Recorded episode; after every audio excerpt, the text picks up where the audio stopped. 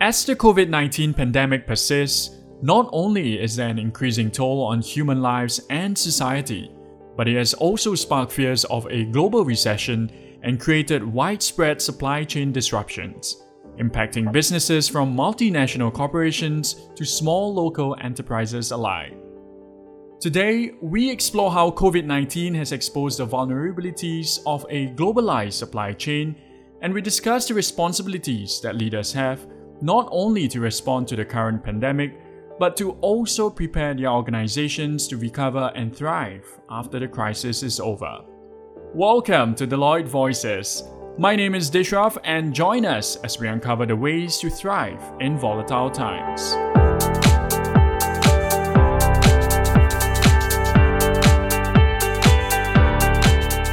On this episode, I'm joined by two incredible experts in supply chain. I'd like to first welcome Wolfgang Lehmacher, a supply chain and technology strategist, a former head of supply chain and transport industries at the World Economic Forum, an experienced board member and author of over 10 books. Also joining us today, we have Terence Fu, Deloitte Southeast Asia's supply chain and network operations leader. Welcome, Wolfgang and Terence. Thank you for joining me today. Yeah, it's my pleasure. Great being here. Yeah, same here. Thank you. I believe we can all agree that these are unprecedented times. For example, whereas in the 2008 global financial crisis was stoked by the shutoff of the supply of capital, disruptions on both the supply and demand side are actually the cause now in the current COVID-19 crisis. In your view, what has been the most unexpected or significant impact of COVID-19 on the supply chain and logistics sector? Wolfgang, maybe you can weigh in on this first? Of course. The most surprising thing for me was the fact that entire countries were suddenly shut down, with half of the world's population on lockdown. Just imagine you have few factories across Spain and Italy. You think you're safe, but COVID-19 taught us that this is not at all the case anymore. COVID-19 is a global crisis, and it hits us wherever we may be, whether in Chengdu or Chennai, Paris or Pittsburgh. So operating a diverse manufacturing network or moving factories from one country to another is hardly a risk mitigator in a global pandemic situation. So rather, communication and collaboration are in need. The current crisis calls for coordinated action across the supply chain corridors and between governments. And that is probably another surprise that we haven't seen that much of this cooperation across borders. And Terence, how about you? Yeah, I agree with Ugan, right? So it's definitely unprecedented times, and it is very unlike the previous crisis that we have, like you mentioned, whether it's 2008 financial meltdown or the 2011 Japan tsunami or even the US-China trade war, right? Basically, like what Ugan said, COVID-19 has broken the global supply chain, both demand and supply side, whether it is in the transportation, hospitality industry, retail and food services, global oil trade, food supply chain, the list goes on, right? So it is definitely unprecedented, and it has really given us a wake-up call of the supply chain risks and the type of collaboration that we need across countries and across industries, right? So to your question on the most unexpected, I do have 2 points of view. For the most significant, I think it will definitely accelerate the decoupling of supply chain from China as the factory of the world. There is already a China plus one model out there. There's a China for China. I think there needs to be a rethink of supply chain strategy. Like what Wugan said, having some factories outside of China or within China, you think you're safe, but you're not, right? So you have to rethink of how you can create a more resonant supply chain, being closer demand, being able to balance between cost and speed, with also, being able to balance the risk moving forward. And from an unexpected angle, I think COVID-19 is going to pivot us more towards digital technologies in supply chain. I mean, the technologies have always been there, right? It's just that the adoption has not been. I think COVID-19 is going to push us to this new or the next normal. I believe the clients will start to look at digital not just as an innovation, but actually digital is essential for survival moving forward. Given the complexity of the pandemic, there is reason to believe that the recovery phase will require unprecedented levels of orchestration and coordination during a challenging and potentially prolonged recovery period. Considering learnings from China, as you've mentioned, who has pivoted into the recovery stage, what are some recommended actions leaders can take during the still turbulent recovery period to start positioning themselves for long-term success? Maybe we'll start with you first, Wolfgang. Having been in the industry for long, what are your thoughts on this? I think that the bundle of actions leaders can consider is broad. We have also seen that public and private sector leaders have been brought to the test by this situation. Some of the measures are more general, and some depend on the specific industry and country situation. Let's look what we are talking about when we talk about supply chains and logistics. Supply chains are material in motion, which is another way of saying cash in motion, as Tom Linton, the former Chief Procurement and Supply Chain Officer for Flex, phrases it. This makes supply chains the bloodlines of business and economy. So we are really going to the bottom here. Cash is needed during the entire procure to pay cycle for buying material, for producing, moving, and selling goods. If the cycle is disrupted, cash is just drying up, potentially causing a breakdown of an organization or a country. Furthermore, supply chains carry a lot of inventory. However, as the crisis continues and inventories make their way through the supply chain, channels risk to dry up as well, and companies might face the clear-to-build problem. That means that a product cannot be made because not all parts are available to complete the work order. Hyundai reported, for example, that the company temporarily stopped production lines at factories in South Korea due to a shortage of parts from China. So that is the complexity we are dealing with. Political leaders should support companies in their efforts to keep inventories moving. Politicians can raise their understanding by thinking in the context of supply chains. I think about thinking in a systemic way. Supply chain leaders know that they are only as good as their suppliers and that they depend on their customers. Today, manufacturers support their suppliers by extending payment terms, by providing loans, or by buying large quantities, which allows their partners to get financing against these commitments. I think that is a way of thinking politicians and governments can also adopt and see what they can do for their neighbors. The private sector leaders should focus on their business ecosystem, closely following what the governments in the relevant markets are doing. The different crises we have been going through, like the Kobe earthquake in 1995, the Asian financial crisis in 1997, the 9/11 attacks in 2001, the Fukushima tsunami, and the Thailand floods disasters in 2011, and the Great Recession in the late 2000s taught us the importance of supply chain visibility and knowledge. And everybody knows that I'm a big supporter of knowledge, of the need for data analytics around the various levels of the supply chain. So managers need to know what to observe, what to pay attention to. A supply chain breaks from down below and not from on top. A collapse is caused by disruptions deeply rooted in the system. So people need to know what is the importance of a specific raw material or chemical product. So for me, overall, keeping inventories moving and raising the understanding about risk should be the key focus of leaders today. All right. Thanks, Wolfgang. And Terence, building on what Wolfgang just mentioned, do you have anything else to add? Yeah, definitely. I mean, I agree with Wolfgang that the recovery phase is going to be very complex. And like you mentioned, I mean, there's learnings from China is a best indication of we will be able to recover once the health crisis is under control. However, the impact will be different across, differing by countries and the response from the government. And it's like you said, the recovery will be challenging and potentially over a projected period.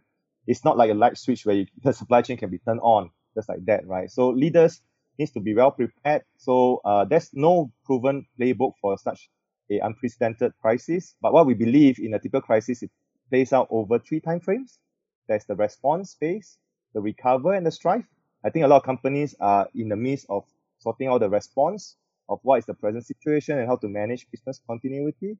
They will have to start to think about the recovery of what they have learned of their supply chain and how to emerge stronger. And finally, the strive to maybe relook at the whole supply chain strategy to reshape for the new next normal. Right. So the priority of leaders has been mainly on response. However, they, as leaders, we have the substantial and responsibility to nimbly consider all the other two time frame of recover and strive. Right. So some of the things that I think leaders can consider for actions will be, as they manage to have a crisis central command, they should lead to a recovery-focused central orchestration across their supply chain and to monitor signals for economic rebound as each market is different. And last but not least, to strengthen their cross-functional and cross-enterprise collaboration in terms of risk management, business continuity, and of course, cash flow is very important, about the inventory, about how to restart and resynchronize their supply chain moving forward. Although it may be difficult to balance with the current firefighting mode, it is essential for resilient leaders to embrace the long view. Looking ahead, what rebound indicators should leaders be looking for to help time the launch of their recovery efforts? Wolfgang, how do you think leaders should go about navigating this? Information about country openings and local developments are key areas to watch. But most vital is that companies stay in close contact with stakeholders across the supply chain ecosystem. The continuous exchange helps to create collective intelligence, such as deep understanding about governmental intentions, about the situation of critical suppliers, about customer requirements, etc., etc. These conversations also yield inputs to the response and recovery plans. Due to the uncertainty about the duration of the current COVID-19 crisis, we should be learning to operate in times of pandemics. How to keep borders open and factories running while protecting the people. The solutions require model and process re-engineering and the use of existing and new technologies, for instance, of computer vision, to ensure physical distancing in factories.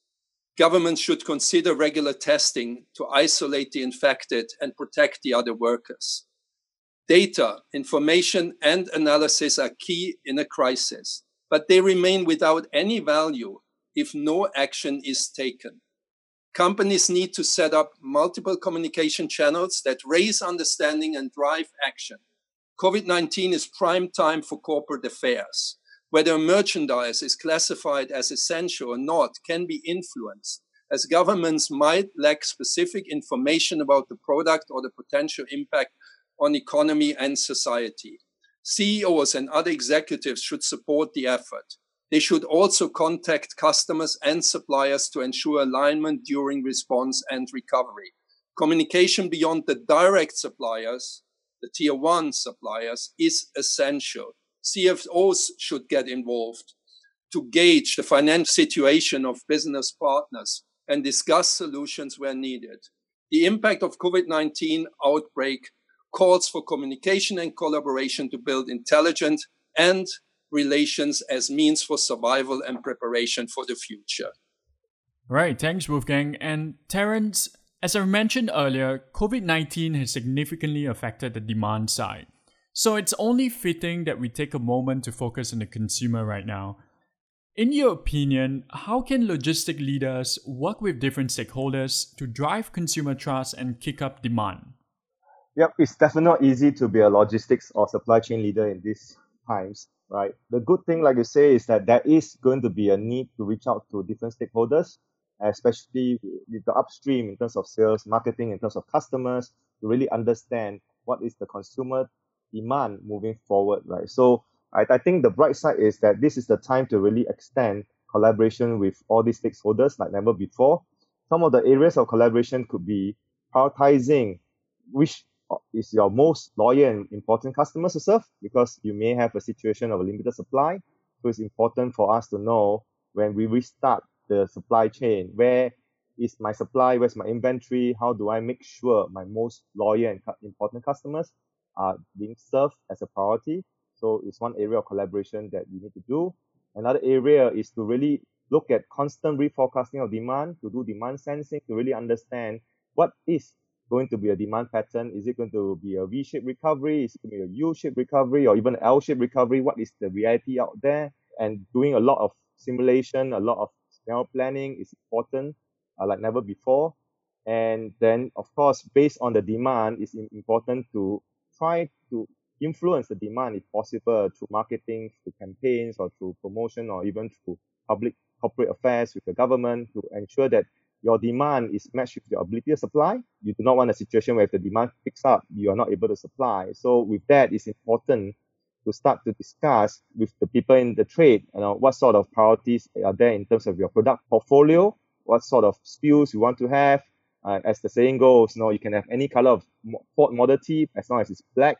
So we have to make sure that we have the right product, minimize the complexity in the supply chain to ensure that we have the right supply moving forward to meet the demand. And lastly, it's important to, if possible, look at the pricing of your product and also customer contracts, because there needs to be a fair share of costs.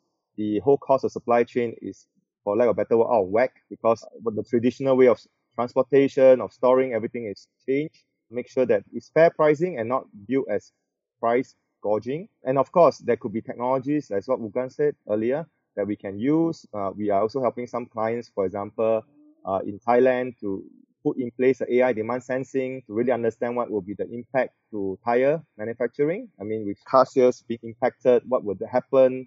With people being locked at home, with less driving, what will happen? These are some of the things that technology can help look at demand as well. COVID-19 may just be the black swan event that finally emphasizes how organizations and entire industries need to rethink and transform their global supply chain models. How then can leaders look to leverage technology that is within their organizations as well as across their extended supply chain partners?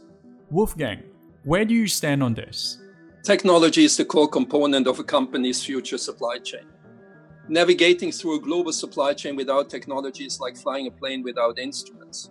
This works well on a clear and sunny day. It is unclear to me what the impact of the COVID-19 storm on supply chain thinking will be. However, I strongly believe that we will see much more black swan events going forward. They are a property of our modern times. Connectivity, visibility, and intelligence are the table stakes of 21st century supply chain management. Advanced technologies such as artificial intelligence and natural language processing have made 24/7 supplier monitoring widely accessible and affordable. Pay-as-you-go Internet of Things-based asset tracking and shipment monitoring solutions provide real-time visibility. Digital platforms are on the rise as they ease collaboration across large groups of stakeholders. More suppliers can be plugged, more customers can be served. COVID-19 is expected to further accelerate digitization with two opposite effects. On the one hand, the supply and demand network will be more and more globally connected. On the other hand, digitization will ultimately drive unlimited distribution of everything. The shopping malls are entering our homes in form of e-commerce. The cinemas do the same with Netflix. With the coronavirus outbreak, work is now following. Banks have gone digital. Expected to be next are doctors and schools. E-society and e-economy are unstoppable trends, and so is the e-supply chain. That's what is my vision. Business models turn digital. This requires digital supply chains. So this relentless march of digitization is what will be accelerated through this current crisis and needs to be supported by the governments. And I believe that the barriers we have seen put up by some governments will fall now because governments have understood that digital is the new way of doing.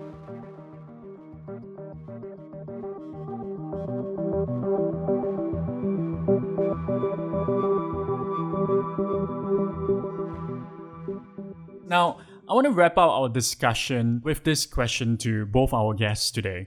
Can you share with us what supply chain innovations you're most excited about? Wolfgang, what gets you excited?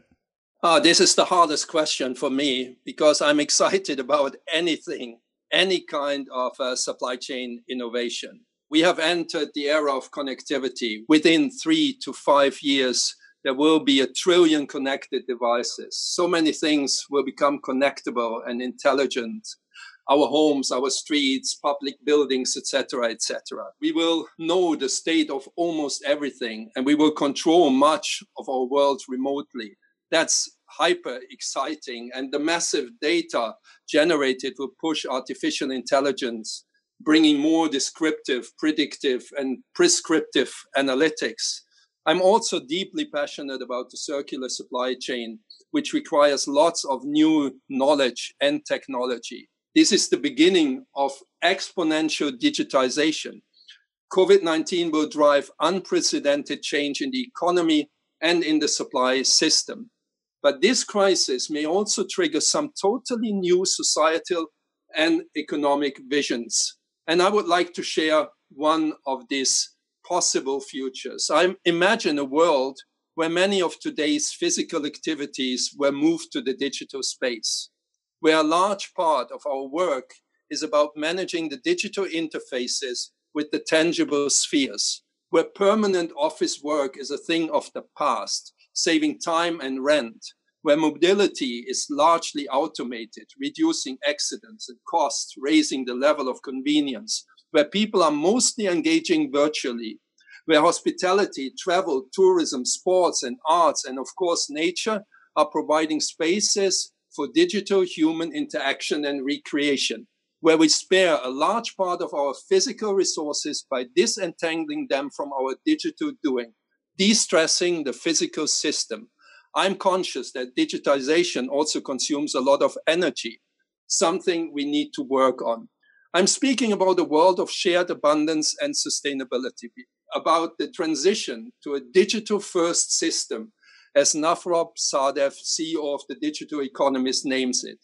Digitized and automated supply chains are central to this potential future. I'm conscious that it may sound a bit like fiction, but as we are just grasping the magnitude of the implications of the fourth industrial revolution, and as the consequences are unstoppable, we should, that's my opinion, also begin envisioning our future within the new context of technological development beyond our current boundaries. Thanks, Wolfgang. And Terence, what keeps you up at night on the future of supply chain?